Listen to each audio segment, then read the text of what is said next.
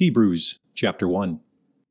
In the past, God spoke to our forefathers by the prophets at many times and in many ways. In these last days, he has spoken to us by his Son, whom he appointed heir of all things, and through whom he made the universe. The Son is the radiance of God's glory and the exact imprint of the divine nature. He sustains all things by his powerful word. After he had provided purification for sins, he took his seat at the right hand of the majesty on high.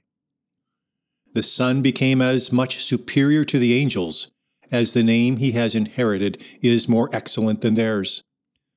For to which of the angels did God ever say, You are my Son, today I have begotten you?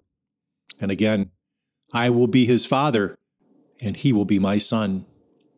And again, when he brought his firstborn into the world, he said, Let all God's angels worship him. About the angels, he says, He makes his messengers winds and his ministers flaming fire. But about the Son, he says, God, your throne is forever and ever, and the scepter of righteousness is the scepter of your kingdom. You have loved righteousness and hated wickedness. Therefore, God, your God, has anointed you with the oil of joy beyond your companions. And he says, In the beginning, Lord, you laid the foundation of the earth, and the heavens are the works of your hands. They will perish, but you remain. They will all become old like a garment. You will roll them up like a robe, and they will be changed like a garment. But you are the same, and your years will never end.